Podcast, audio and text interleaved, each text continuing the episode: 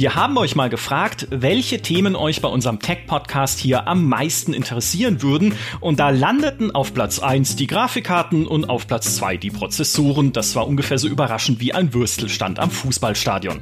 Platz 3 allerdings hat mich überrascht, denn da standen mit hauchdünnem Vorsprung vor den Selbstbau-PCs die Monitore. Als jemand, der Ende der 90er 17 Zoll Röhrenbrocken über LAN-Partys geschleppt hat, muss ich sagen, Monitore fand ich nie spannend. Hauptsache, sie zeigen irgendwas an. Aber das ist natürlich kompletter Quatsch. Der richtige Gaming-Monitor ist eine Wissenschaft für sich, auch weil man da inzwischen mit Fachbegriffen überschüttet wird. G-Sync und FreeSync, TN-Panel gegen IPS-Panel, HDR oder 120 Hertz. Was ergibt für euch überhaupt Sinn? Worauf solltet ihr bei einem Monitor achten und und wie viel darf er kosten? Darüber wollen wir heute sprechen. Natürlich mit den Bildschirm-Afficionados unseres Hardware-Teams, die mir vorab gesagt haben, wenn du uns nicht bremst, reden wir hier vier Stunden lang über Monitore und ich habe gar nicht die Absicht, sie zu bremsen. Mein erster Gast liebt die Hintergrundbeleuchtung per Ambilight und schwört bei PC-Monitoren auf 120 Hertz sowie das exotische Bildformat 32 zu 9. Hallo Nils. Ja, hallo Micha. Mein zweiter Gast gibt sich da deutlich bescheidener. Ihm reichen 21 zu 9. Hauptsache der Monitor ist curved. Außerdem habe ich gehört, er spielt auf einem Fernseher. Hallo Alex. Hi Micha. Wahnsinn. Ich freue mich sehr, mal wieder mit euch beiden podcasten zu dürfen, auch weil es für mich so entspannt ist. Ich muss nur Fragen stellen und dann höre ich schon aus euch das Tech-Wissen sprudeln. Und ich würde gern anfangen tatsächlich bei Nils und dem Ambilight, weil ich von dir eine Kolumne gelesen hatte auf gamestar.de, die ist schon ein paar Monate her, wo du gesagt hast, du liebst dieses Ambilight, insbesondere natürlich vom Fernseher. Ja. Und woran liegt das? Woher kommt das? Mein Fernseher ist auch schon zehn Jahre alt. Ambilight ähm, ist äh, eine Sache, die es auch immer noch nur bei Philips Fernsehern zumindest von Haus aus gibt. Und ich war damals am Anfang auch so ein bisschen skeptisch, habe gedacht, ist das Spielerei?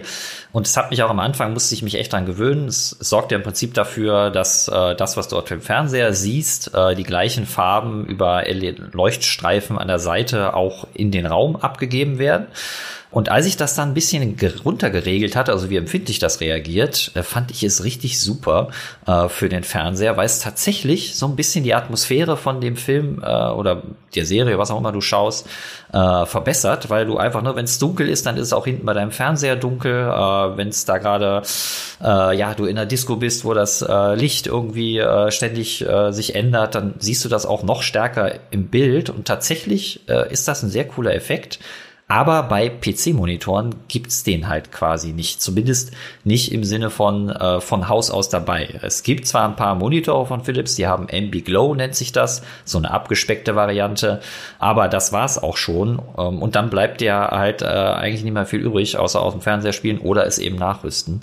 Und ich schwöre darauf, äh, auf Ambilight. Ich liebe es. Ja. Kann man es denn nachrüsten? Also gibt es da auch irgendwelche Lösungen, dass man halt einfach LED-Streifen an den Monitor pappt und es übernimmt halt, wie beim Fernseher auch, das Gaming-Bild und spiegelt es in diesen LED-Streifen? Ja, die gibt es tatsächlich. Ähm, verschiedene Varianten kannst du auch mit dem beliebten Philips Hu, Hu, wie spricht man sie aus? H-U-E, Hu. Ja, äh, die, die Lampen von Philips, die sind natürlich relativ teuer, aber da gibt's auch so eine, eine Sync-Box, die dann sogar das HDMI-Signal äh, abgreift, um halt zu gucken, welche Farbe wird gerade dargestellt auf dem Bildschirm und entsprechend die LEDs anzupassen. Ist natürlich auch dann eine sehr genaue und schnelle Lösung, ähm, aber halt auch die teurere Variante, gibt aber auch günstigere, zum Beispiel von Guvi, äh, die haben auch so ein Set mit so einer Kamera, äh, die dann entsprechend das Bild äh, abfilmt sozusagen, guckt, okay, welche Farben sehe ich da und das auf die LED-Streifen überträgt. Aber man muss eben selber basteln. Und was man natürlich auch nicht vergessen darf, beim Fernseher hast du natürlich den Vorteil, dass du sehr weit weg normalerweise sitzt, also mhm. deutlich weiter weg als von einem PC-Bildschirm. Das heißt, du nimmst auch besser so ein bisschen wahr, äh, was drumherum ist. Ne? Wenn ich jetzt auf meiner Couch sitze und hinten an der Wand der Fernseher, der auch recht nah an der Wand steht, äh, da LEDs hat, dann kann ich den Effekt auch sehr gut wahrnehmen. Bei einem Monitor, wo du näher dran sitzt, siehst du natürlich die Wand dahinter tendenziell eh schlechter und der steht natürlich gerne auch mal weiter weg von der Wand. Mhm. Äh, je weiter weg er steht und je schwächer die LEDs sind, desto geringer ist dann natürlich auch der Effekt. Ähm, Vielleicht eine kleine Anekdote. Ich habe, meine Frau hat meinen Bruder gefragt, ähm, was sie mir zum Geburtstag schenken könnte. Und äh, da er weiß, dass ich äh, Ambilight sehr mag, äh, hat er ihr vorgeschlagen, äh, mir zwei LED Tower von Corsair zu schenken. Mhm. Das sind quasi Also wirklich einfach nur Leuchttürme, die du dir neben deinen Rechner stellst. Soll halt schön aussehen. Ähm, aber mir geht's ja bei Emulite vor allem darum, dass es so aussieht wie das, was auf dem Bildschirm ist. Das können die auch. Äh, das heißt, da schließt du die einfach an deinen Rechner an und per Software kannst du sagen, so, zeige, was links am Bildschirm ist und zeige, was rechts am Bildschirm ist. Klang also erstmal sehr gut. Mhm. Das Problem, die Dinger leuchten einfach nicht stark genug. Ne? Egal, wo ich sie hinstelle, ich müsste sie ganz an die Wand stellen, damit der Effekt groß genug ist. Und dann sehe ich es auch erst dann richtig gut, wenn es saudunkel in meinem Zimmer ist. Und dann bringt es irgendwie auch wieder nichts. Ne?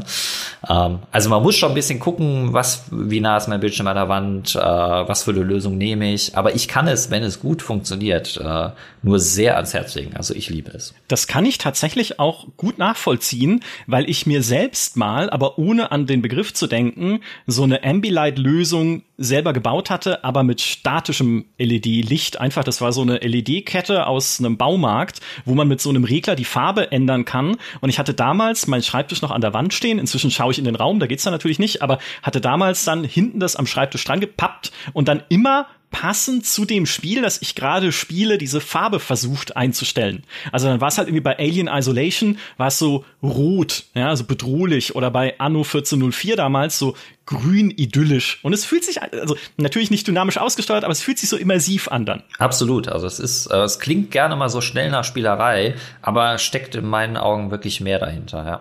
Weg von der Spielerei hin zum harten, zu der harten Währung, der härtesten Währung, die es gibt, nämlich echtes Geld.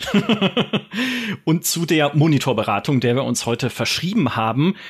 Nils, was sagst du? Ich möchte einen guten Gaming-Monitor haben. Wie viel muss ich dafür ausgeben?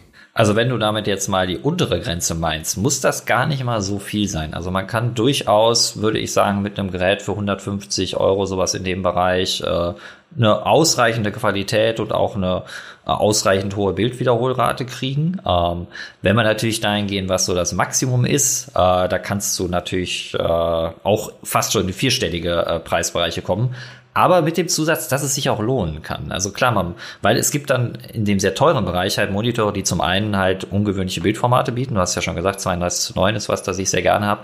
Aber auch Monitore mit äh, noch relativ jungen äh, Panel-Technologien, kommen wir gleich auch nochmal drauf zu sprechen, die sich auch sehr gut für die HDR-Darstellung eignen. Ähm, also da kann man auch durchaus rechtfertigen, wenn man äh, 6, 7, 800 Euro, äh, vielleicht sogar auch 1000 für einen Monitor ausgibt. In meinen Augen vor allem, weil du behältst ihn ja meistens sehr, sehr lange. Weiß ich, Alex, wie du das siehst. Was würdest du, was würdest du sagen, guter Monitor? Wie viel, wie viel sollte man ausgeben? Ich sehe es ähnlich. Also ich habe schon sehr teure Monitore hier schon länger, also so im Bereich von 1000 Euro und mehr teilweise. Es lohnt sich tatsächlich. Aber ich hatte auch schon Testgeräte da oder auch eins da für 300, 400 Euro. Also da bekommt man heutzutage schon eine ganze Menge. Also teilweise ja wirklich mit allen gängigen Synchronisationstechnologien, also sprich AMD FreeSync, äh, NVIDIA G-Sync oder G-Sync Compatible zumindest und auch mit IPS und äh, sogar relativ hohen Herzzahlen. Also auch da ist so, dass das eigentlich die, für, für, für das gleiche Geld wie vor vier Jahren bekommt man heutzutage schon wesentlich mehr Leistung. Ja. Und man muss auch bedenken, viele der Sachen, das habe ich zumindest jetzt äh, gemerkt, ich meine, Monitore sind so ein bisschen auch eins meiner Steckenpferde, äh, so im Hardware-Testbereich. Das äh, ist was, äh, was mich einfach fasziniert und wo ich äh, sehr viel Spaß dran habe, weil man halt auch, ne, aber du verbringst so viel Zeit und du guckst halt, Ne? Weil immer du irgendwas mit deinem Rechner machst, egal ob du spielst oder arbeitest, du schaust halt die ganze Zeit auf diesen Monitor. Deswegen ist der in meinen Augen so extrem wichtig.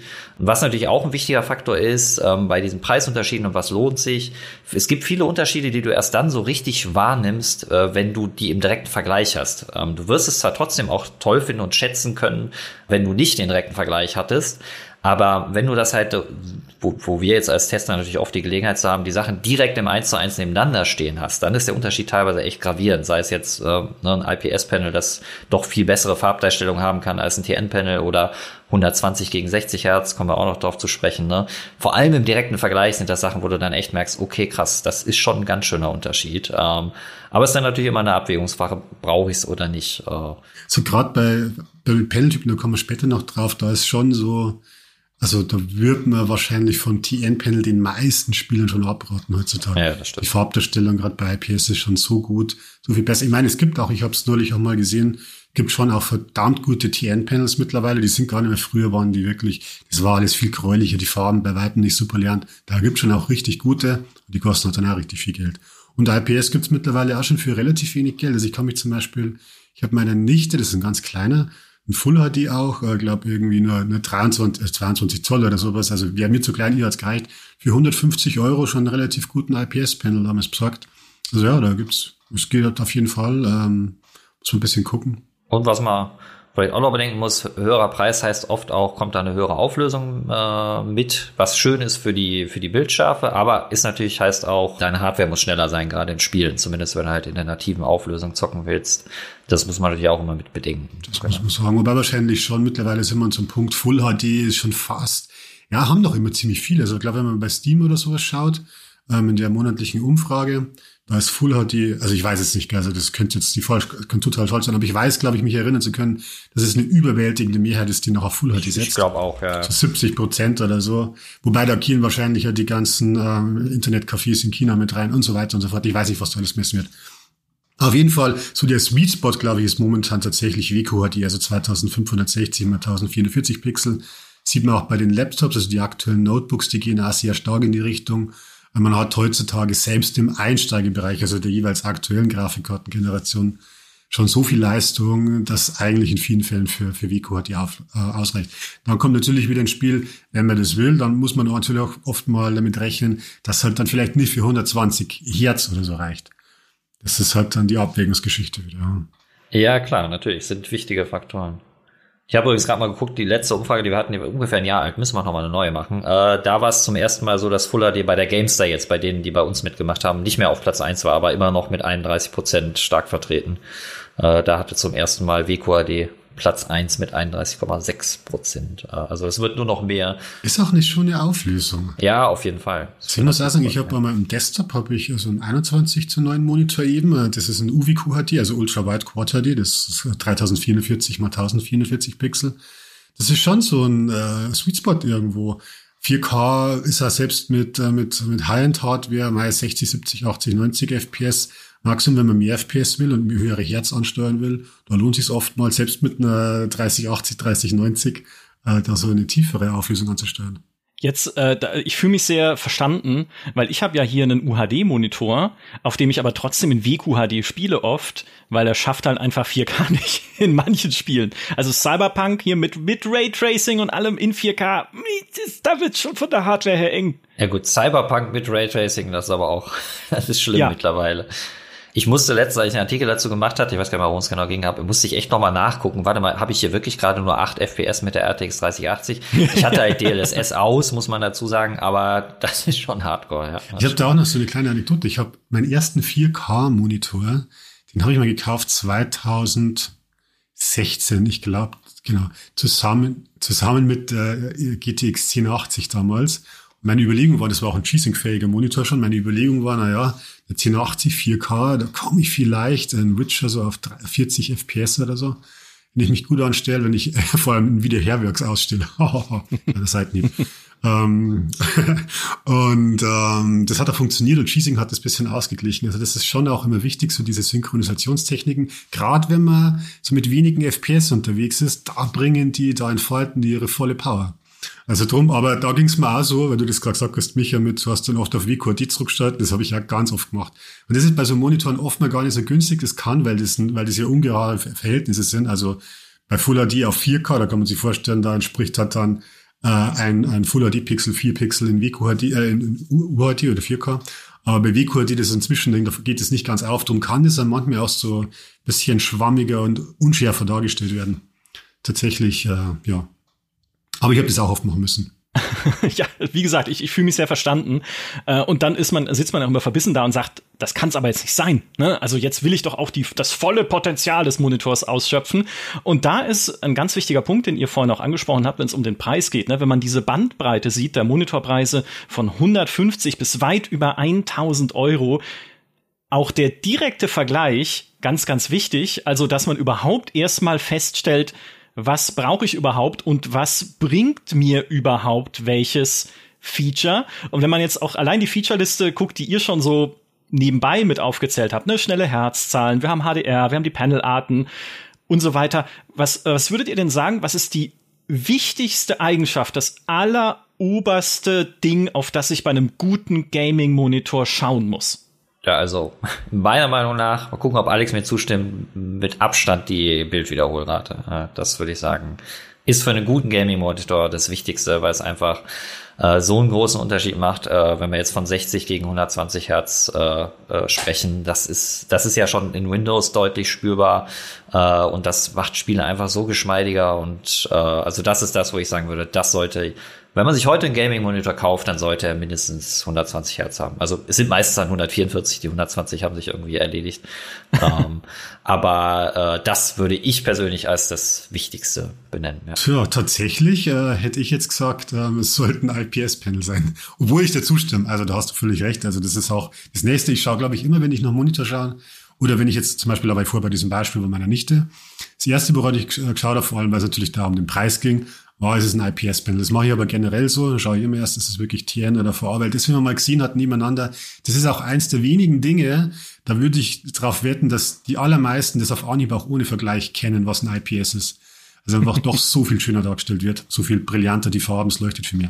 Aber ansonsten auch ganz klar die Bildwiederholrate, da, da bin ich ganz bei dir. Weil da, man muss natürlich dazu sagen, kommt ein bisschen dann auch immer noch an. Also äh, natürlich ist die Bildwiederholrate für jemanden, der eher Shooter oder Spiele aus der Ego-Perspektive und schnelle Titel spielt, noch mal wichtiger, ne, weil es da noch mal eher äh, auf dieses ja sehr direkte Spielgefühl ankommt. Ne? Du kriegst ja einfach durch die hohe Bildwiederholrate, also ne, wie viele Bilder pro Sekunde kann der Monitor darstellen, äh, dann ist auch einfach der Abstand zwischen dem, was du mit deiner Maus und deiner Tastatur machst und dem, was du dann, bis es auf dem Bildschirm umgesetzt wird, der ist einfach geringer, äh, wenn du halt auch entsprechend FPS-Zahlen im Spiel erreichst. Das ist gerade in Shootern sehr, sehr cool. Das heißt grundsätzlich, mhm. wenn ich jetzt eh jemand bin, der eher langsame Aufbautitel spielt, dann ist es etwas weniger wichtig. Aber sogar auch da würde ich sagen, weil ich, ich kann mich gut erinnern, äh, anno 1800, äh, als es rauskam, äh, ist ja auch immer noch ein sehr schönes, aber auch war ein forderndes Spiel durchaus. Und wenn du da in eher niedrigen FPS-Bereichen unterwegs bist und jetzt kein V-Sync anhast, dass, dass, äh, also dass die Bildwiederholrate vom, vom Bildschirm begrenzt ist, äh, also die FPS entsprechend auch nicht höher sind, dann ist das Tearing, also dieses Zerreißen vom Bild beim Scrollen, äh, mhm. äh, ne, wenn du die Karte verschiebst, und das machst du ja in dem Bildausschnitt in Anno andauernd, äh, das ging mir so auf die Nerven. Und das ist halt auch was, äh, was du mit einer hohen Bildwiederholrate, was weniger einfach auftritt, wo äh, auch entsprechend das helfen kann. Klar, auch da wieder gilt, du brauchst auch entsprechend hohe FPS. Und es sieht einfach auch viel schöner aus, also selbst beim Anno oder auch beim Civilization wenn man dann über die Map, und da bewegt man sich ja dann doch immer wieder mal über die Map, und das ist doch so viel angenehmer, wenn das so richtig flüssig und butterweich ist. Und du merkst dann in der Bewegung, dass du zum Beispiel die Städtenamen noch lesen kannst, wo du dann bei 60 Hertz merkst, okay, das, das ruckelt dann so, wenn du dich drauf konzentrierst. Äh, ja, also doch, da würde ich nicht mehr drauf verzichten wollen. Und ich glaube, geht's, also gerade der Sprung von 60 auf 120 Hertz, ja. der ist so gewaltig. Also selbst Leute, die da nicht so sensibel sind und das vielleicht nicht so merken, aber den merkt jeder. Glaube ich. Da würde ich fast wetten drauf. 99 Prozent merken das. Ja, ich habe Angst davor. Ich wollte es nur sagen, weil ihr, ich, ich kenne ich kenn euch ja jetzt auch schon länger, ne? Und ihr sagt mir seit Jahren, Micha, 120 Hertz. Wir haben bei unserem Podcast-Festival sogar eine Folge gemacht, da hieß es Handys mit 120 Hertz, Handybildschirme. Hm. Du wirst es nie wieder missen wollen. Und ich so sitze hier in meinem 60 Hertz Monitor und denk mir, oh mein Gott, dann probier es doch gar nicht erst aus. So, dann habe ich wenigstens den Vergleich. Ja, also ich sag mal genau, wenn du es einmal versuchst, dann ist es zu spät. Dann kommst du nicht mehr zurück. Ja. Das steht fest. Mein 240 Hertz, um da vielleicht kurz das noch zu sagen, und es gibt ja mittlerweile auch 360 und noch mehr. Also da ich persönlich ähm, tue mich da noch schwer, noch einen Unterschied zu 144 Hertz zu bemerken. Ich, also ich glaube, es würde schon funktionieren, wenn ich, also ich, wir haben auch mal direkte Vergleiche gemacht. Ich habe schon, glaube ich, meistens richtig getippt, was jetzt der Monitor mit 240 Hertz ist. Aber das ist auf jeden Fall dann für mich zumindest jetzt kein Vergleich mehr zu 120 gegen 60 Hertz. Also das ist jetzt kein Must-Have, äh, außer vielleicht du bist jetzt halt CSGO-Profi oder spielst sowas hauptsächlich. Ähm, ja. Also das wirklich beim, beim Shootern ist das schon wichtig. Aber ich war neulich äh, bei, bei, bei Nvidia, das kann man auch sagen, das ist jetzt keine Geheimtechnologie, aber haben wir da ein paar Sachen angeschaut, da geht's mir ums Messen und so weiter.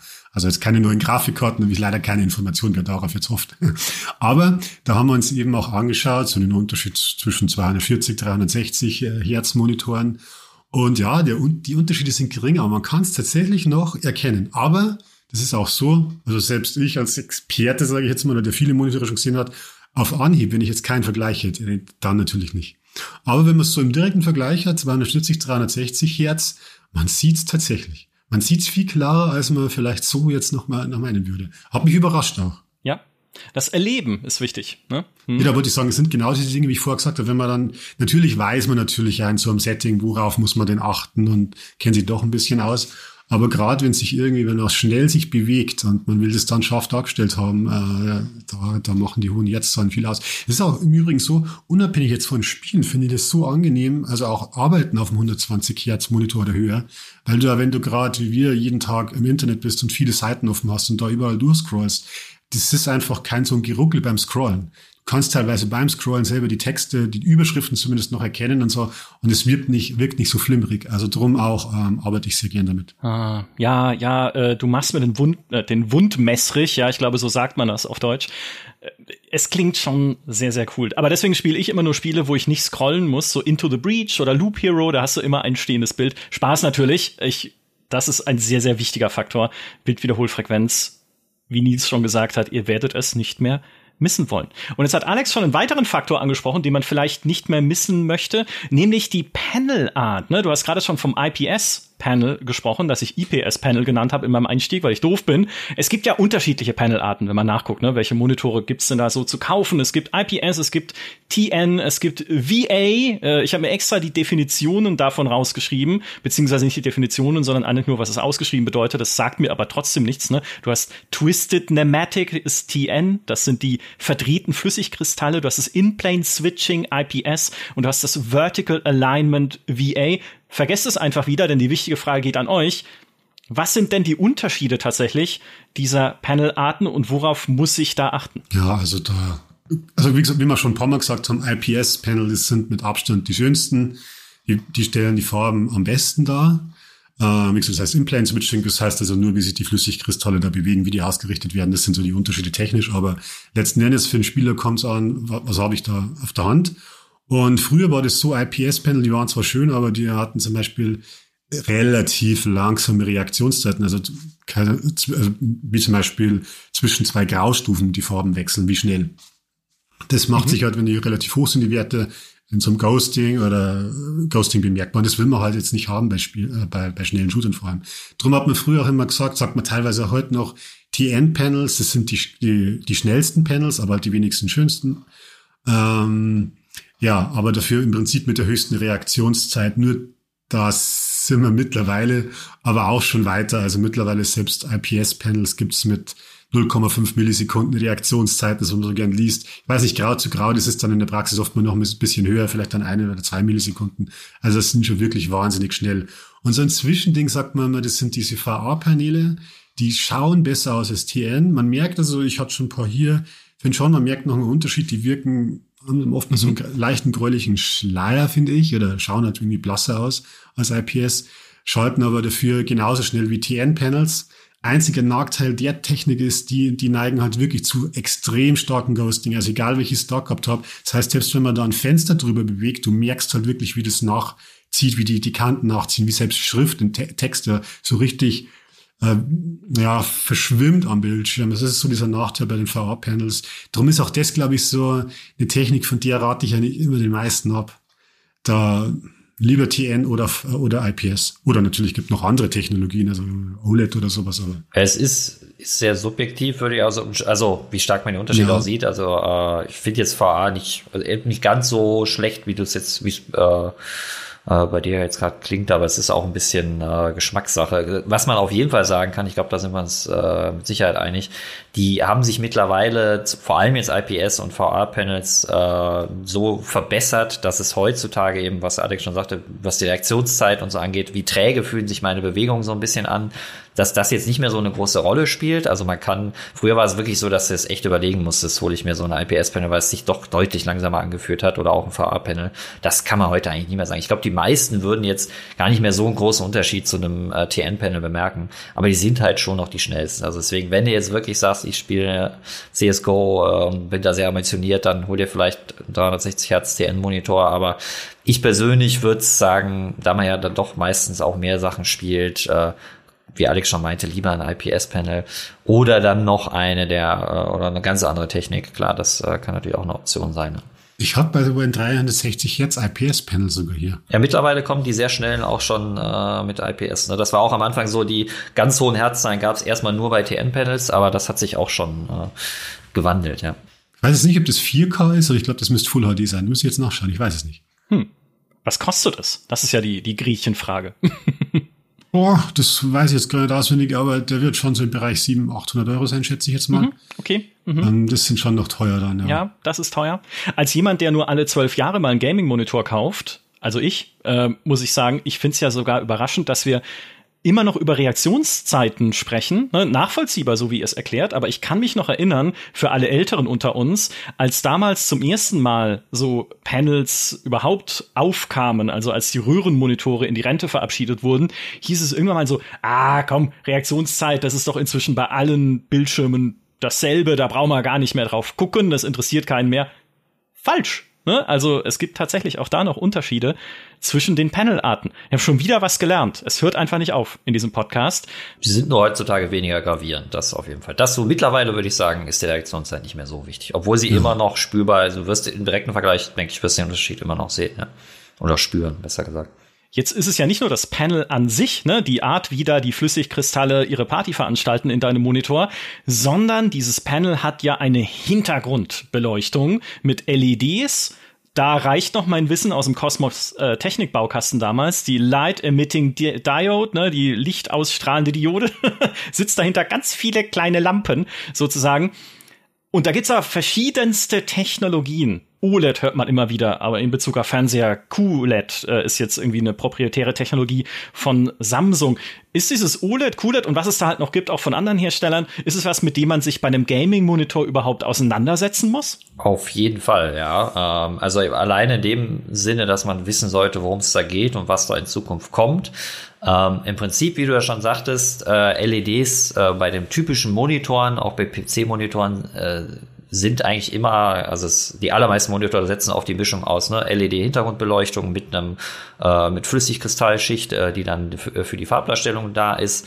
Aber da gibt es eben jetzt äh, neue Ansätze, die Stück für Stück äh, ja immer wichtiger werden. Eins, was es ja schon länger gibt, hast du schon angesprochen, OLEDs. Da ist es ja so, das, das sind ja selbstleuchtende, äh, also Organic Light Emitting Diodes, also es sind selbstleuchtende LEDs, die brauchen keine separate Hintergrundbeleuchtung mehr. Das ist der große Unterschied äh, zu dem Monitor, auf dem wir meistens am PC schauen. Ne? Der hat halt die Hintergrundbeleuchtung. Die OLEDs brauchen keine zusätzlichen LEDs, bringt aber ein paar Nachteile mit sich, die dazu geführt haben, dass die OLEDs im PC-Bereich bis heute keine nennenswerte Rolle spielen. Also es gibt gibt, glaube ich, ein paar OLED-Monitore, äh, aber eigentlich ist das auf Fernseher beschränkt. Äh, ein Aspekt, der dabei äh, sicher wichtig ist, äh, die Sorge vor diesem berühmten Burn-in. Ne? Dadurch, dass es organische Elemente sind, kann es passieren, wenn da sehr lange der gleiche Inhalt dargestellt wird, dass sich das so ein bisschen einbrennt, dass du das immer wieder Echt? so einen leichten Schatten von der Minimap siehst. Das gibt's immer noch. Ich dachte immer, das wäre so ein Urban Myth inzwischen.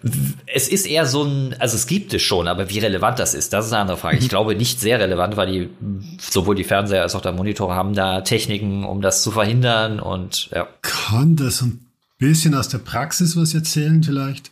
Wie gesagt, oder wie Micha auch in der Einleitung schon äh, gesagt hat, ich spiele auf dem OLED-Fernseher. Den habe ich ja schon ein paar Mal in Artikel angepreist. Ähm, ist so ein 4K OLED, 120 Hertz, also wirklich traumhaft. Und OLED hat noch ein paar andere Vorteile, zum Beispiel neben dem Schwarz, äh, Farbdarstellung und Schwarzwert, da haben sie auch mit Abstand die besten Reaktionszeiten. Also da kann auch ein TN-Panel nicht hinterher. Es ist wirklich um, um Größenordnungen äh, besser. Aber was halt gerade so diese Burn-in-Effekte betrifft, ich war da am Anfang auch sehr, sehr vorsichtig, weil mir gedacht habe, ah, das arme Panel, das will ich nicht schaden. Irgendwann habe ich dann wirklich angefangen, dass ich drauf spiele und du hast halt in Spielen, du hast halt irgendwie ein Overlay, du hast ein User-Interface, das halt immer irgendwie statisch äh, angezeigt wird. Aber so meine Erfahrung mittlerweile nach deutlich über einem Jahr ist, da, da, da fehlt sich mittlerweile nicht mehr viel. Also selbst ich, also ich habe bislang nichts wahrgenommen, und man muss dazu sagen, da haben sich die Panel-Hersteller, es ist vor allem LG, die im OLED-Bereich wirklich Marktführer im großen Abstand sind.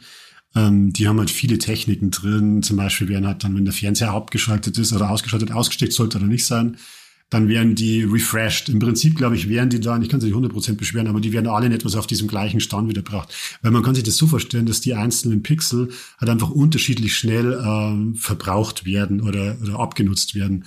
Und das ist so der, der Punkt oder was man dann ein bisschen mehr so als Einbrennen wahrnimmt.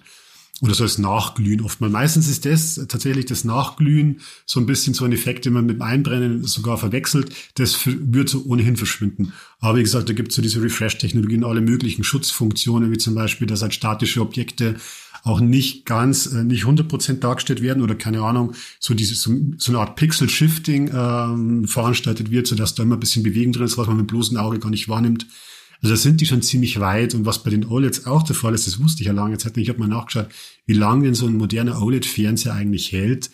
Und da ist schon so, die haben dann so eine Lebensdauer von 100.000 Stunden. Das muss man erstmal zusammenbringen. Also da ist man heutzutage echt schon weit. Allerdings, wie gesagt, der Unterschied, wie auch Nietzsche, Nietzsche erwähnt hat, zum, zum Computer ist ja doch nochmal ein anderer.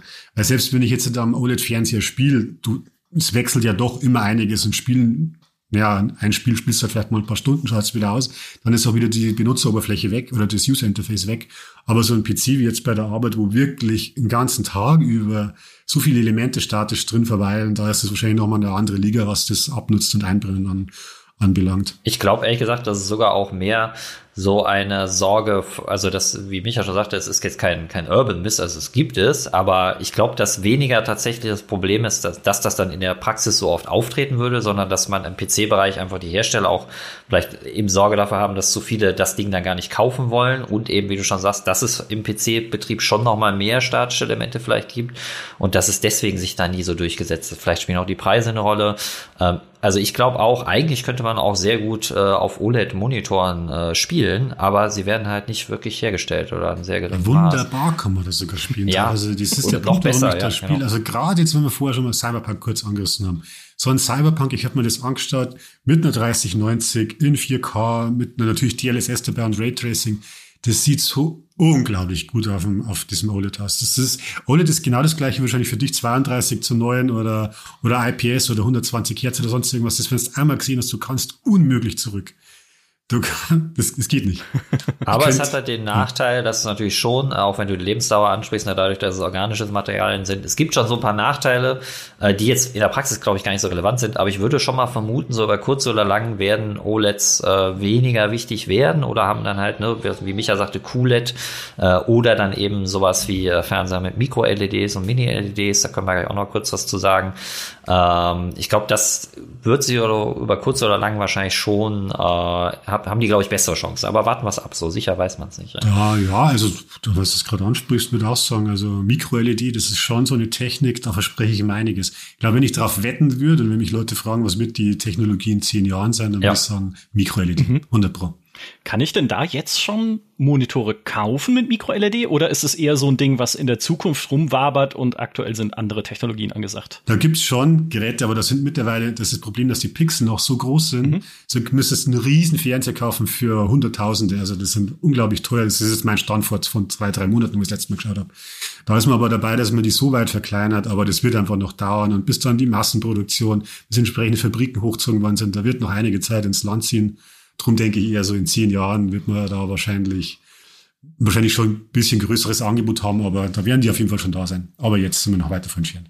Vielleicht genau, um das mal ein bisschen jetzt nochmal an einem Stück aufzudröseln. Also OLEDs, äh, wenn wir jetzt mal OLED, QLED, äh, Mini-LED, Micro-LED, das mal kurz äh, zusammenfassen. Also OLEDs, wie gesagt, sind organisch äh, leuchtende äh, Light Emitting Di- Diodes, also die äh, äh, sind nochmal was ganz anderes äh, und äh, die brauchen keine Hintergrundbeleuchtung bei den QLEDs, was ist ja so ein Marketingbegriff von Samsung. Die kombinieren ihre eigene Quantum Dot Technologie. Das ist so eine zusätzliche Schicht nochmal äh, im Fernseher, die halt für eine bessere Farbdarstellung und so weiter sorgen soll. Äh, kombinieren die mit OLEDs, also da sind auch organische äh, LEDs drin äh, in, in diesem Fernseher. Die ersten Modelle kamen, sind damit jetzt rausgekommen, hatten so ein paar Kinderkrankheiten. Ich glaube aber, das also es ist schon grundsätzlich eine sehr vielversprechende Technik, äh, zumal sie auch jetzt schon äh, schneller, es gibt Monitore schon damit, nicht viele, aber du kannst sie kaufen. Äh, das ist natürlich auch schon immer ein wichtiger Faktor. Ich glaube, du hast dich gerade mit den Kürzeln ein bisschen vertan. Das sind äh, QD-OLEDs. Ach, QD OLED, ach ja, äh, Entschuldigung, QD OLEDs. Ja, ich genau, weiß in ja. den ganzen äh, Abkürzungsdurcheinander. Ich habe auch gerade überlegt, ja, wie war das? Ah ja, stimmt. Ich habe nämlich ja, wo ich ich habe mal auch so ein bisschen durchgelesen, was haben wir heute auf dem Programm und habe auch QLEDs gelesen und habe direkt an QD-OLEDs gedacht. Das ist einfach so das Erste, was einem so durch, also Mir zumindest auch, geht's mir wahrscheinlich wie dir. ja, ja, genau, ah, sorry, ja, ja ich, ich merke schon, man wird selber verwirrt. Sind dann, dann QLEDs sind, äh, das ist, äh, da war, das ist nicht mit organischen, ne? QLEDs sind einfach nur äh, mit Quantum Dot, oder wie ist es dann? Genau, genau. So ja, ja, genau, okay. Aber genau, QD OLED ist dann das, äh, was da zumindest so im Moment so äh, ein bisschen gehypt, so auch durch äh, manche Tech-YouTuber. Aber ich glaube, es ist auch wirklich eine gute Technik, ähm, die recht vielversprechend ist. Und äh, die Mini-LEDs ist auch was, was jetzt schon da ist. Äh, das ist im Prinzip einfach nur kleinere äh, LEDs du in deinem Fernseher, also in dem normalen Monitor oder auch Fernseher hast. Die gibt's auch jetzt schon zu kaufen. Also du kannst PC-Bildschirme mit Mini-LEDs kaufen. Das hat den großen Vorteil, dass, äh, dass sie klein sind, wie der Name ja schon sagt, Mini-LED, ähm, dass du die äh, unterschiedlichen Bereiche vom Bildschirm feiner ansteuern kannst. Also wo ist es hell, wo ist es dunkel. Ne, je mehr LEDs du hast und je kleiner die sind, kann man sich vorstellen, desto genauer kann ich sagen, hier ist das Licht an, da ist das Licht aus. Äh, und das ist halt extrem wichtig für die HDR-Darstellung. Ähm, also wenn du dir vorstellst, hast ein Bild, wo irgendwie entweder nur eine Kerze leuchtet und der Rest ist dunkel, dann kann auch wirklich nur der Bereich vom Bild äh, hell sein. Ähm, und wenn es um solche Kontraste geht, helle, dunkle Bereiche, hat das große Vorteile. Ähm, da habe ich mir ja letztlich erst ein äh, sehr teures Modell angeguckt. Muss nicht so teuer werden, 5000 Euro, kostet ja über 5000 Euro aus dem Profibereich. Ähm, und das war schon beeindruckend, was das im HDR-Bereich äh, auf dem PC äh, für eine Verbesserung mit sich bringt, wenn du sehr genau sagen kannst, wo es dunkel ist auf dem Bildschirm und wo nicht.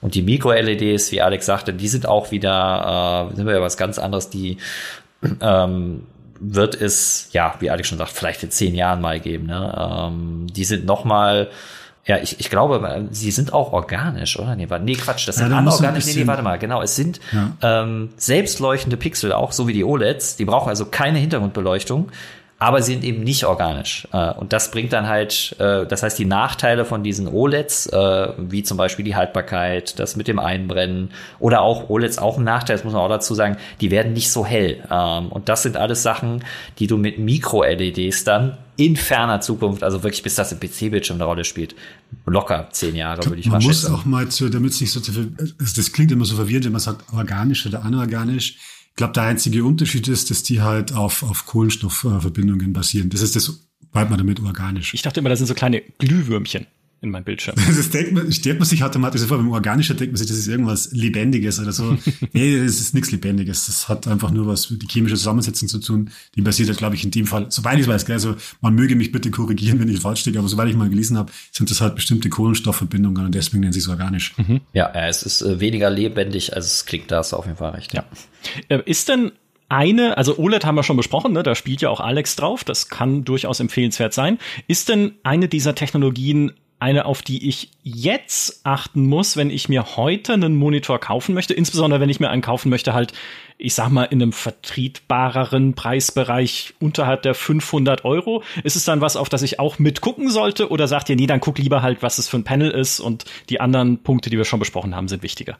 Ja, da ist es tatsächlich so. Also gerade jetzt hat QD äh, OLEDs, die, die gibt es ein paar. Ich glaube, da gibt es von Alienware einen Monitor ähm, die, die extrem teuer, die spielen noch gar keine Rolle und OLEDs, wie gesagt, sowieso nicht. Das ist OLEDs vielleicht, wenn man, äh, die trifft man sogar eher noch bei, bei Notebooks öfter mal an. Da fallen mir die immer wieder auf. Also gerade Asus, glaube ich, hat da einige in dem Zenbook-Bereich. Da, da gibt's mittlerweile äh, ein paar OLED-Monitore. Da kann man ein bisschen drauf schauen. Aber sofern selbst, wenn man jetzt, sagen wir mal, wirklich im Bereich von, von 500 Euro, was eh schon ein staatlicher Preis ist und wenn man einen guten Monitor kriegt, aber da spielen die gar keine Rolle da. Nee, das ist richtig, genau. Also weder Mini-LED noch die QD OLEDs. Da wird man noch ein bisschen warten müssen. Aber da ist zumindest absehbar, dass es irgendwann so innerhalb der nächsten ein, zwei, drei Jahre in solche Bereiche kommt. Mhm. Insofern sind sie schon die jetzt relevantesten von den Techniken, würde ich sagen. Ähm, ja, aber für 500 Euro kriegst du es noch nicht. Bin auch sehr gespannt. Also so kurz- oder mittelfristig sehe ich tatsächlich, ist für mich so ein Kandidat tatsächlich die QD OLED-Technologie. Die vereint halt tatsächlich so die Stärken von OLED mit diesem Quantum Dot. Im Endeffekt ist da ein OLED quasi die Hintergrundbeleuchtung. Und weil es aber nur in einer Farbe leuchtet, ich glaube blau. Ja, ist blau. Ist es insgesamt, äh, ist da der Verbrauch auch nicht so hoch, beziehungsweise das muss nicht so oft schalten und so weiter. Und, ähm, und kann gleichzeitig halt, einfach wenn es das abschaltest, wird halt dann einfach schwarz dargestellt. Und das Blau, das dann eigentlich dargestellt wird, an den Stellen, wo was dargestellt äh, werden soll, das wird dann quasi durch diese Quantum-Dot-Schicht durchgejagt und dann in die verschiedenen Farben aufgesplittet. Ganz interessante Technik. Also das ist, glaube ich, schon so mittelfristig vielleicht eine der spannendsten Technologien. Neben Mini-LED, was ich ja, genau, das kleine Anekdote, ich habe mal ein Mini-LED-Display da gehabt in, in einem Laptop. Das war in einem, in einem MacBook Pro. Und ich war da am Anfang wirklich total, ich habe mir gedacht, Wahnsinn, das ist ja Farbdarstellung wie in einem OLED, Schwarzwerte wie in einem OLED, das gibt's doch gar nicht. Bis ich dann irgendwann mal mir ein Video angeschaut habe, wo so Sterne dargestellt waren. Und Sterne sind halt wirklich so einzelne Pixel teilweise. Da hast du dann irgendwie so leichte ähm, gräuliche Schleier rundum sind, so kleine Vorhöfe vor den Sternen.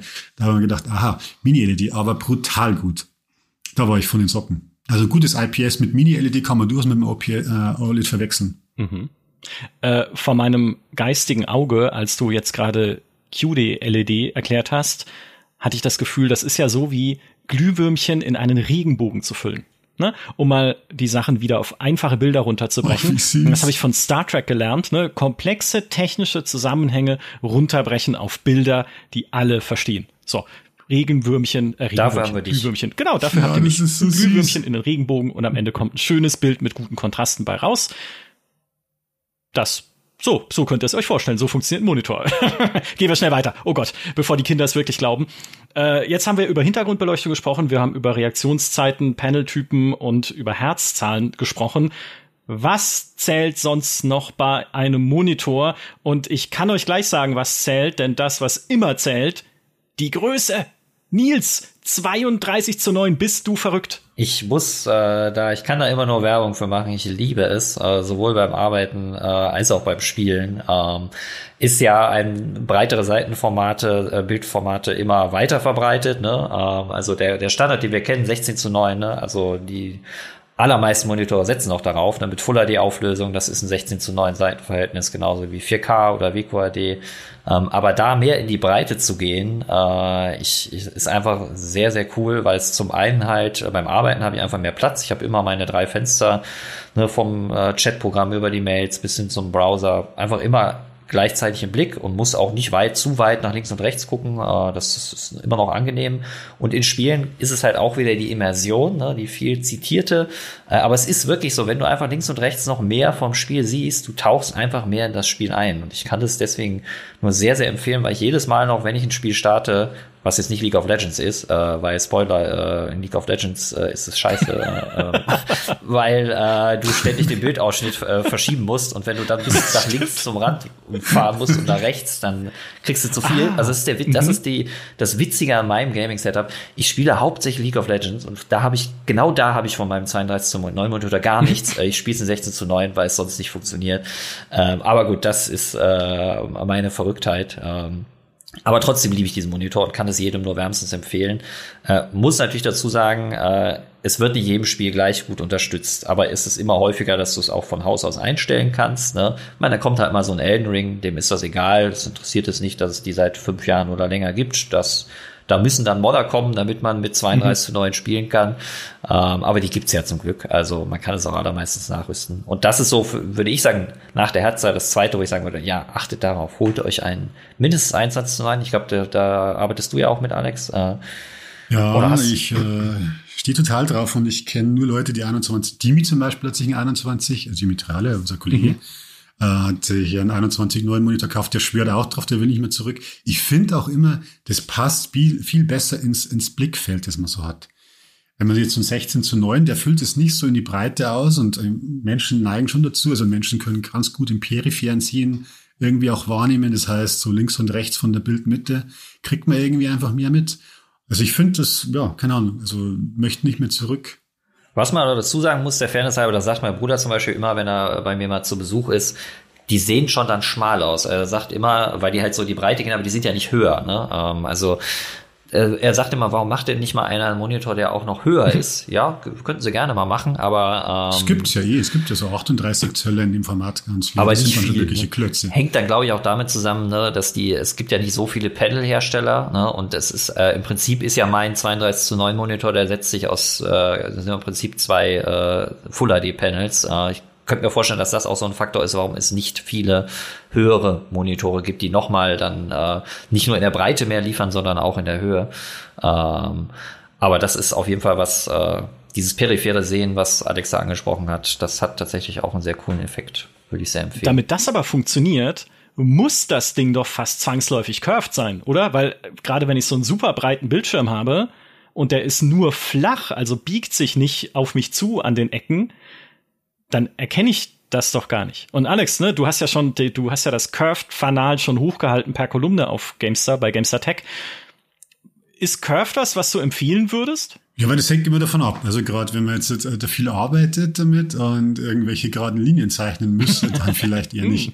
Also nicht zur Grafikbearbeitung geeignet. Aber so im Spielbereich, äh, ich glaube schon, dass es, dass es sinnvoll ist, weil der Abstand einfach zu den Seiten hin, dann der relative Abstand einfach immer größer wird. Mhm. Also gerade beim 32 Zoll ist er noch mal krasser. Man muss so darauf achten, dass die Krümmung groß genug ist. Äh, ich meine, das ist mittlerweile ähm, nicht mehr so ein Problem. Die ersten Curved-Monitore, die es gab, die hatten eine sehr, sehr, also war kaum gekrümmt. Das ist ein Wert, der wird immer in äh, sowas, dann liest man 3800 R, war, war glaube ich, die ersten. Äh, ist, glaube ich, der Radius dann in, äh, also wenn du einen Kreis quasi ähm, das sind dann 3,8 Meter, äh, ein Kreis, der 3,8 Meter Radius hätte. Mhm. Das ist dann die Krümmung. Äh, und mittlerweile sind wir da schon bei deutlich niedrigeren Werten wie 1500 äh, oder auch sogar 1000 R. Das nimmst du deutlich mehr wahr. Und ich persönlich finde es auch wirklich angenehm. Also es gibt auch viele Leute, die sagen, oh, Curved ist doch nur Marketing. Beim Fernseher verstehe ich es auch noch mehr. Ich glaube, da gibt es mittlerweile auch kaum noch Curved. Da gibt es, glaube ich, gar nicht. Gibt es gar nicht mehr, weil die sind halt weiter weg. Genau. Aber vom Monitor sitze ich halt sehr nahe dran. Deswegen, ich persönlich mag das sehr. Ist aber jetzt kein absolutes Must-Have. Also du nimmst den Effekt genauso, also auch sehr gut ohne Curved wahr. Ähm, aber ich persönlich finde es cool. Da hat man mal, und das muss ich immer, wenn ich an Curve denke, denke ich immer wieder an so einen, so einen Gastbeitrag von einem, von einem ähm, Community-Mitglied bei uns vor Jahren, der hat mal drüber äh, geschrieben, der kann sich ziemlich gut aus, warum das trotzdem, also, also über ein Problem mit Curved-Monitoren, und zwar müsste eigentlich, müssen die Spiele-Engines darauf angepasst werden, weil die Verzerrung nicht mhm. ordentlich mhm. dargestellt wird. Also ganz interessant. Ich meine, das nimmst du jetzt wahrscheinlich in der Praxis ja. kaum wahr und das ist alles gut. Aber vielleicht, wenn man den irgendwo, vielleicht können wir den verlinken, wenn wir den finden. Das war wirklich ein mega spannender Artikel. Ja, das ist natürlich ein wichtiger Aspekt, wo du sagst, überhaupt bei den breiten Seitenverhältnissen nicht wundern. Äh, da ist es oft so, dass dann die Objekte ganz am Rand äh, sehr verzerrt aussehen. Das hängt halt mit dem, mit der, äh, mit dem Sichtfeld zusammen, auf das die Engines ausgelegt sind. Und da ja nun mal die meisten Leute in 16 zu 9 spielen, äh, ist das dann, manchmal sieht's komisch aus, aber man schaut halt nicht so genau. Normalerweise ist das halt wirklich nur peripher. Du guckst nicht jetzt wirklich nach unten links auf deinem Monitor, sondern das Spielgeschehen spielt sich ja immer noch in der Mitte ab, da wo du halt hinguckst. Deswegen genau, ist es so wichtig. Das ist ja. neulich wieder ganz stark aufgefallen mit äh, unserem neuen Hardware-Kollegen, GameStar Tech-Kollegen, äh, Sören, Sören Dietrich, Portal 2 gespielt und habe mich so ein bisschen umgeschaut, da war ich dann teilweise richtig erschrocken, wie, wie krass verzerrt es an den Seiten ist bei 21 zu 9. Das genau, das wollte ich vorhin auch noch sagen, die Unterstützung für 21 zu 9 Monitore in Spielen, die ist mittlerweile tatsächlich richtig gut. Da braucht man fast keine Drittanbieter-Software mehr. Äh, vielleicht tatsächlich From Software-Titel sind da immer noch so ein bisschen, ein bisschen eine Ausnahme. Aber ich glaube sogar Elden Ring hat nativ 21 zu 9 Support, wenn ich mich jetzt nicht täusche. Könnte mich aber auch irren. Aber insgesamt ist das gut mittlerweile. Ich, ich glaube nicht, aber ich müsste mal. Ich habe irgendwelche Artikel dazu geschrieben. Ah, ich bin mir gerade nicht mehr so sicher. Es könnte auch sein, dass es am, 4, am OLED ausprobiert habe, am 4K und der ist ja 16 zu 9. Ja, bei Elden Ring weiß man nie so richtig, was es macht. ähm, das ist, äh, viele Indie-Games haben es nicht. Ähm, das kann ich noch beisteuern, weil der Bruder meiner Freundin hat einen 21 zu 9 Curved Monitor und da haben wir Hades gespielt mal. Und äh, das hat dann, also es unterstützt die Auflösung, aber es hat dann an den Seiten einfach nur Balken, ne, die halt das wieder reduzieren auf 1080p ja, ja. in der Mitte. Das heißt, ähm, da gibt's dann teilweise Sachen, die noch nicht dahingehend optimiert sind. Aber wenn es mehr wird, hey, äh, super gut. Und äh, um da noch mal mathematisch was einzufangen, wenn es um die Krümmung geht, ne, um das noch mal so aufzudröseln, was die Rechnung angeht, die Krümmung bei der Krümmung bei diesem R-Wert 1800R, 1500R, 3600R ist besser, wenn diese Zahl kleiner ist, denn dann ist die Krümmung größer.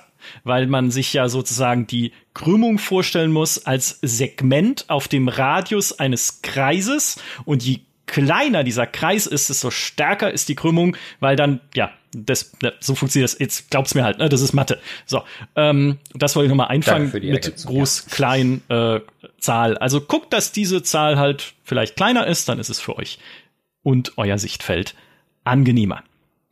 Eine Technologie, die sich mir und jetzt da werde ich Kommentare auf mich ziehen als jemand, der offensichtlich keine Ahnung hat. Aber wie ich eingangs schon gesagt habe, ist es der Fall. Ich habe keine Ahnung. Aber eine Technologie, die sich mir bisher, zumindest das PC-Gaming, nicht hundertprozentig erschlossen hat, ist HDR. weil ich kann schon nachvollziehen, warum es halt cool sein kann, einen HDR-Fernseher zu haben mit der Konsole und so weiter. Aber spielt denn HDR im PC-Gaming eine Rolle? Leider nein. Nein, stimmt nicht ganz eine deutlich kleinere mit Sicherheit, äh, weil es halt auch, äh, es gibt viele Fernseher, die gutes HDR können, aber es gibt nicht so viele Monitore, die gutes HDR können. Dann, also PC-Monitore. Dann kommt auch noch hinzu, dass äh, bei den PC-Monitoren das gerne mal verwässert wird oder dann Hersteller eigene HDR-Begriffe sich ausdenken, die dann mit echtem HDR nichts zu tun haben. Äh, und deswegen ist zumindest mein Eindruck, fristet das auf dem PC so ein bisschen in Nischendasein, aber völlig zu Unrecht. Also HDR ist auch wieder, wenn wir zum Thema Immersion kommen, es kann so einen krassen Unterschied machen. Äh, ich habe jetzt äh, diesen 5000 Euro Monitor hier gehabt und äh, das, was es halt macht, äh, ne, weil High Dynamic Range, also hohe Kontraste kann das darstellen. Darum geht's ja zum einen, äh, dass du äh, sehr schwarz wirklich schwarz ist, dass, äh, dass du sehr helle äh, Werte erreichen kannst. Also das typischer PC-Monitor hat sowas wie 200, 300 äh, Candela pro Quadratmeter. Das ist so diese, diese Einheit äh, für, die, für die Helligkeit. Mhm. Und so ein HDR-Fernseher oder Monitor, der kommt halt auf Werte von 1000, 1500 äh, und mehr. Äh, also das Bild kann auch sehr hell werden. Wie viele Farben er darstellen kann, ist wichtig. Und das, das mit Abstand wichtigste auch bei einem guten HDR-Fernseher oder Monitor äh, wie genau kann ich das Bild, äh, wie feinteilig kann ich bestimmen, wo ist es hell und wo ist es dunkel. Da kommen wir wieder auf diese Mini-LEDs zum Beispiel, ne? oder eben auf OLEDs. Bei einem OLED ist ja jeder Pixel kann selber, kann einzeln an- und ausgeschaltet werden. Das heißt, es ist quasi der Optimalfall, um einzelne Bildbereiche schwarz, weil da ist ja einfach kein Licht oder halt hell sein zu lassen. Äh, Mini-LEDs machen das deutlich besser als jetzt die bisherigen äh, Monitore. Gibt es halt noch nicht so viele, weil sie halt kleiner sind und davon sind sehr viele auf dem, äh, als Hintergrundbeleuchtung dann verteilt. Äh, und das macht so einen großen Unterschied. Also wenn du halt in einem, ich habe zum Beispiel in Assassin's Creed, äh, welches war es denn? Ich glaube, ein älteres Odyssey, ist aber eigentlich auch egal. Auf jeden Fall stand ich halt in einem Tempel, äh, wo es halt, wo halt nicht viel Sonnenlicht reinschien, äh, nur von einer Seite. Und wenn du das halt im direkten Vergleich hast auf so einem Monitor, der das gut darstellen kann, äh, mit einem normalen Monitor, das war einfach ein Unterschied wie Tag und mhm. Nacht. Äh, auf dem Monitor oder HDR stehst du halt einfach in diesem Tempel, ja, okay, es sieht halt quasi genauso hell aus wie draußen und draußen sieht es einfach nur viel zu hell aus. Und auf dem anderen Bildschirm stehst du halt einfach, so wie du es dir im echten Leben vorstellen würdest, nicht ganz, ich übertreibe etwas, aber es geht in die Richtung. Du stehst halt einfach in einem dunklen Tempel und von draußen strahlt sehr helles Licht rein. Und das sieht halt einfach so aus wie es, es sieht einfach so viel echter aus. Und das ist halt was, was glaube meiner Meinung nach total unterschätzt ist. Es kommt natürlich immer darauf an, wie gut macht das das Spiel. Du kannst dich einfach als Entwickler sagen, so ich mache HDR an, HDR aus. Äh, da gibt's keinen Schalter. du musst dich da wirklich drum kümmern, dass es gut funktioniert. Äh, dann kommt es natürlich darauf an, welchen Monitor hast du genau. Ne? Wie hell kann der werden maximal? Äh, wie dunkel kann der werden? Ähm, dann kann Windows, mittlerweile macht es das, glaube ich, ganz gut, aber dann kannst du in Windows auch noch separat HDR an- und ausmachen. Du weißt nie so genau, warte mal, muss ich das jetzt oder nicht? Also da gibt schon gibt's einige Stolpersteine. Vor allem, vor allem voran der, dass man nicht so leicht erkennt, was ist ein guter HDR-Monitor und was nicht. Also wie gesagt, auf Hintergrund beleuchten, Local Dimming achten, extrem wichtig, maximale Helligkeit und Schwarzwerte. Aber wenn das gut gemacht ist, dann ist das in meinen Augen vielleicht sogar das krasseste, wie du dein Spielerlebnis verändern kannst. Vielleicht mal von VR jetzt nochmal abgesehen. Und das ja, es hat so verdient, mehr Aufmerksamkeit zu kriegen, aber ich befürchte, es wird noch eine Weile dauern. Ja, aber es ist teuer, oder? Ja, wenn du, das ist halt das Ding, wenn du einen der Monitore willst, die wirklich gutes HDR darstellen, das heißt eben das, was ich gerade gesagt habe, sehr hell werden, äh, sehr feinteilig die Bereiche abstimmen können durch gutes Local Dimming, dann wird es teuer im PC-Bereich, absolut. Ne? Also Mini-LEDs zum Beispiel, ich glaube, die fangen im Moment bei 800 oder mehr an ne? und äh, ja, klar, kannst du natürlich auch im OLED-Fernseher, kannst du auch PC-Spiel spielen, ne? Das geht, kannst du natürlich auch machen. Ja. Aber auch ein guter. Ja, macht sowas, ja. Also. Ja, ich kenne da jemanden, habe ich schon mal von gehört. es geht schon, aber ja, du musst tendenziell mehr Geld investieren und ähm, ja, ich hoffe halt, dass es, wenn jetzt immer mehr Mini-LED-Monitore dann auch aufkommen, weil die werden über kurz oder lang, denke ich, schon jetzt die klassische Hintergrundbeleuchtung, wie wir so im Moment haben, mit den größeren LEDs ersetzen, dass es da mal ein bisschen Fahrt aufnimmt auf dem PC, äh, weil ich denke schon, dass es in den Konsolen wichtiger ist, spielt halt, hängt damit zusammen, äh, Konsolen schließt halt normalerweise einen Fernseher an und das wissen die Entwickler auch und das äh, wissen Sony und Microsoft äh, und Fernseher können öfter gutes HDR als Monitore. Ja. ja, beim Monitoren, glaube ich, sagt man so Pi mal Daumen ab HDR 1000, wenn das draufsteht, fängt's an. Dieses Weser HDR. Ja, man kann, glaube ich, auch mit einem 600. Ich glaube, du wirst schon einen Unterschied sehen, auch mit einem einem Deck. Das Jetzt schon. Also 400 ist auf jeden Fall so mehr Fake fast schon, weil das ist. So, Alex meint ja. die ähm, Weser-Standards. Es gibt äh, gibt da extra Standards für HDR. Äh, die Zahl dahinter bezieht sich auf die Helligkeit, die sie erreichen können müssen. Deswegen ich würde sagen, ab Weser 600 fängt es langsam an. Äh, das sollte schon sein. Äh, und je höher die Zahl da geht, je höher die Zahl, äh, desto besser. Genau. Gibt auch HDR 2000, aber das ist dann wieder so ein ja, Branding nur. Ich wollte gerade sagen, da ist wenigstens die Mathematik dann einfacher als bei der Krümmung. Je höher, desto besser. So, das, das, das kann, das ist merkbar, würde ich sagen. Die letzte Technologie, die wir schon auf dem Zettel und auch schon erwähnt haben ein paar Mal im Podcast, ist G-Sync bei Nvidia oder FreeSync bei AMD. Ne? Brauche ich das? Ist das wichtig? Muss ich auch darauf achten? Ja, unbedingt. Also das ist schon immer was, wozu ich allen rat, schaut, dass ein Monitor mit irgendeiner Bildsynchronisationstechnik euch zulegt. Also man muss dazu sagen, Nils hat es vorher schon ein bisschen erklärt, also mit, mit dem Turing-Effekt, mit diesem Einzelbild zerreißen. Das ist, wenn, wenn man ein Spiel spielt und du hast wirklich in der Mitte vom Bildschirm, also auf der, auf, auf der horizontalen Ebene, das Gefühl, das Bild, die obere Hälfte ist leicht versetzt zum unteren. Das ist so dieses, das ist äh, Einzelbild zerreißen. Und das vermeidet man dadurch. Plus natürlich, man hat den, man hat den Vorteil, dass dadurch, dass die, die, die, die Bildwiederholrate, also die Herzzahl des Monitors exakt ähm, auf, auf die auf den FPS-Wert, also die Bilder pro Sekunde, die eine Grafikkarte abgestimmt ist, da ist der Gesamteindruck einfach viel weicher und runder. Das es ist so ein Qualitätssprung drum. Ich habe es vorher auch schon mal gesagt, ich selbst hatte mir meinen ersten 4K damit mit 2016 gekauft und Cyberpunk spielt mit, mit, 50, mit 40, 45 FPS teilweise nur.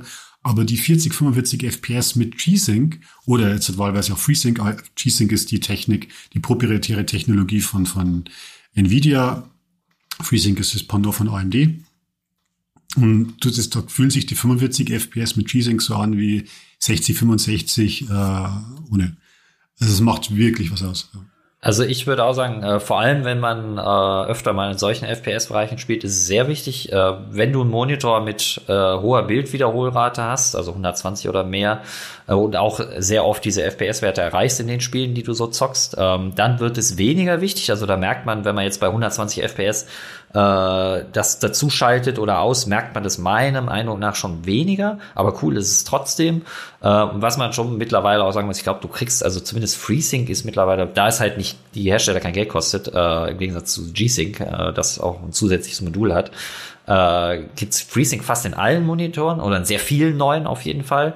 Aber man muss hier wieder ein bisschen auch darauf achten, äh, welche Grafikkarte habe ich. Ich kann mit einer Nvidia-Grafikkarte FreeSync nutzen.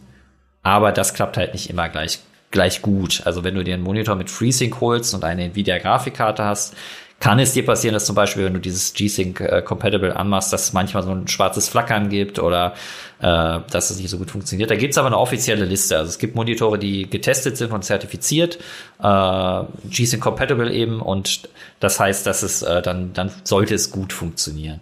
Aber es funktioniert generell auch mit den meisten trotzdem ganz gut, auch wenn nicht, wenn sie nicht zertifiziert sind. So ja, erfahrungsgemäß genau. funktioniert das schon. Also da, Gott sei Dank. Das ist echt ein Segen, weil meistens ist es so, dass die FreeSync-Monitore, weil die eben nicht dieses proprietäre Zusatztool oder diesen, diesen Chip äh, im Monitor verbaut haben, einfach noch ein Stück günstiger sind.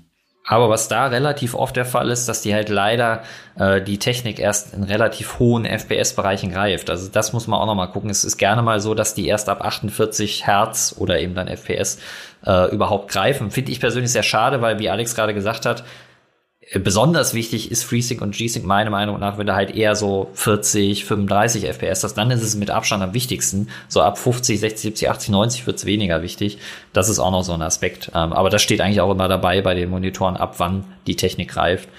Ja, und lange Rede, kurzer Sinn, äh, sollte man, also es ist ein sehr gutes Extra für einen Gaming-Monitor, aber immer noch nicht, aus meiner Sicht, nicht ganz so wichtig, wie dass du 120 Hertz hast äh, oder, oder ja, so genau. Das schreibe ich so. Damit sind wir tatsächlich fast am Ende dieses Podcasts mit einer für mich niederschmetternden Erkenntnis. Ich habe alles falsch gemacht.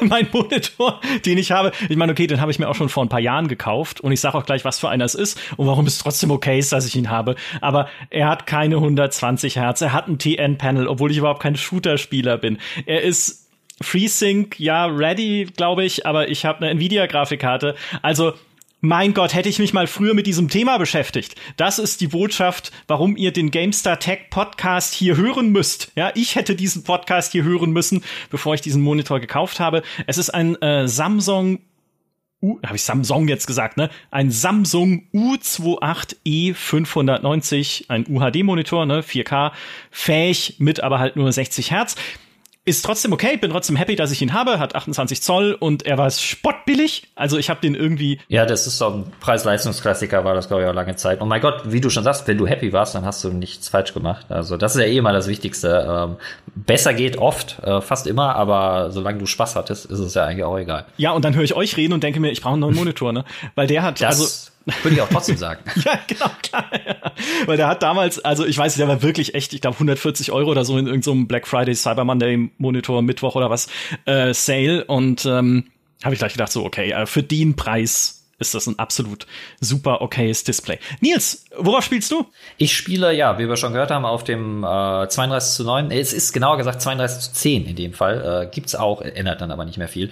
Asus äh, XG49VQ ist äh, ein VR-Panel tatsächlich, aber ja, ich spiele auch nicht so viel. Das, ich ich komme damit gut zurecht. Äh, ist leicht, hat eine 1800er R-Krümmung, äh, was ich angenehm finde. Und eben 144 Hertz, was mir sehr wichtig ist. Äh, ohne, wie gesagt, mache ich es nicht mehr.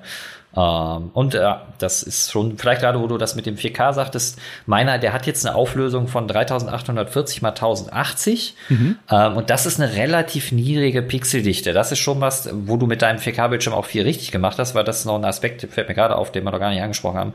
Pixeldichte, das heißt, ne, wie viele äh, Pixel pro Zoll sind da, je mehr, desto besser, desto schärfer sieht das Bild aus. Und das kann tatsächlich auch fürs, für die Bildqualität sehr cool sein. Also ein 4K-Spielen hat, hat auch schon echt was, aber auch ganz unabhängig von TN und so so weiter. Ähm, also das vielleicht noch kurz erwähnt. Ich hätte, wenn ich mir einen neuen, neuen, holen, äh, neuen Monitor kaufen würde, ich würde mir schon lieber einen mit höherer Pixeldichte holen. Das muss ich jetzt schon dazu sagen. Mittlerweile, ja. Siehst du, ne? So auch als Profi, ne? kommt dann immer noch was, kommt immer noch wieder was hinzu. Äh, Alex, bei dir haben wir es schon gehört. Du hast deinen geliebten LG-Fernseher. Genau. Und ich kann gar nicht genau, ich müsste es also sticker, aber ich habe es natürlich nicht äh, aufgeschrieben, was das für eine Bezeichnung ist, aber ich glaube, der heißt entweder ist es der L9 oder LX, also 10 äh, 65, also 65 Zoll. Und äh, am Desktop äh, steht, mit dem ich arbeite und natürlich auch gelegentlich spiele, wenn ich wirklich, nicht alle Spiele bieten sich wirklich für einen, für einen Fernseher an, das ist ja klar. So Strategiespiele und so, klar, ich habe eine Tastatur und alles vom Fernseher, aber da ist doch immer will näher dran sein. Da ist es, das ist ein ähm, Acer Predator X34A. Also 21 zu 9, auch 1800 R gekauft. Mhm. Und auch 120 Hertz, äh, 144, ne? Äh, äh. 120 Hertz. Und genau, weil du das mit der Pixeldichte gesagt hast, tatsächlich, ich habe einen Laptop hier mit einem 4K-Display. Das ist schon brutal. Das ist die Pixeldichte so hoch. Ich glaube, es mal ausgerechnet, das ist so nahe an der 300 Pixel pro Zoll. Das ist ungefähr so wie ein wirklich äh, richtig guter Farbdruck. Also brutal. Ja, ich habe hier 81, also das ist, ich würde sagen, sollte am besten dreistellig sein und der, auch bei der Pixeldichte wieder Matte einfach, je, je mehr, desto besser. Ja, vielen Dank. Ne? Dann haben wir noch ein paar persönliche Tipps für euch. Und wie wir jetzt auch in diesem ganzen Podcast wunderbar hergeleitet haben, welchen Monitor ihr euch kauft, hängt davon ab, was ihr denn tatsächlich auch dafür ausgeben möchtet. Ne? Es gibt eine ganz große Bandbreite von Monitoren und auch entsprechenden Preisen, wo ihr schauen könnt, erstmal, hey, wie viel habe ich denn überhaupt im Geldbeutel? Und dann haben wir euch jetzt all die Punkte hergeleitet, auf die ihr dabei achten könnt und auch achten müsst, um für die Euros, die ihr dann reinwerft in das Monitor-Sparschwein, auch das Maximum herauszuholen. Und wenn ihr konkrete Kauftipps braucht, bei GameStar Tech gibt es natürlich auch für Monitor eine Kaufberatung mit konkreten Empfehlungen, genau. Also die könnt ihr dann auch gerne ansteuern, wenn ihr nicht selber so viel suchen wollt. Die wird hardcore verlinkt hier in den Show Notes. Generell, schaut vorbei bei GameStar Tech. Das ist neu. Wir haben vor kurzem erst einen Podcast drüber gemacht. Falls ihr häufiger den Podcast hört, dann habt ihr es also auch gehört. Wir haben unser Tech-Team, zu dem auch Nils und Alex gehören, massiv ausgebaut und werden es auch noch weiter ausbauen. Eine eigene neue GameStar-Untermarke gegründet namens GameStar Tech, die nicht nur PC-Gaming-Hardware betreut, sondern auch noch weitere Tech-Themen, Gadgets, Smart Home, Smartphones und so weiter drumherum. Mega spannende Kiste für uns alle. ich glaube, da spreche ich für euch mit. Absolut. Und ähm, ja, super cool, einfach das jetzt so wachsen zu sehen. Ein neues Baby, das die GameStar bekommen hat. Also schaut da gerne mal vorbei und schaut vorbei auch, um euch über Gaming-Monitore zu informieren in der Kaufberatung. Jetzt wisst ihr ja auch, worauf ihr gucken müsst. Lieber Nils, lieber Alex, vielen Dank. Vielen Dank natürlich auch an alle, die uns auch diesmal wieder zugehört haben. Macht's gut und bis zum nächsten Tech Podcast. Tschüss. Sehr gerne. Tschüss. Ciao.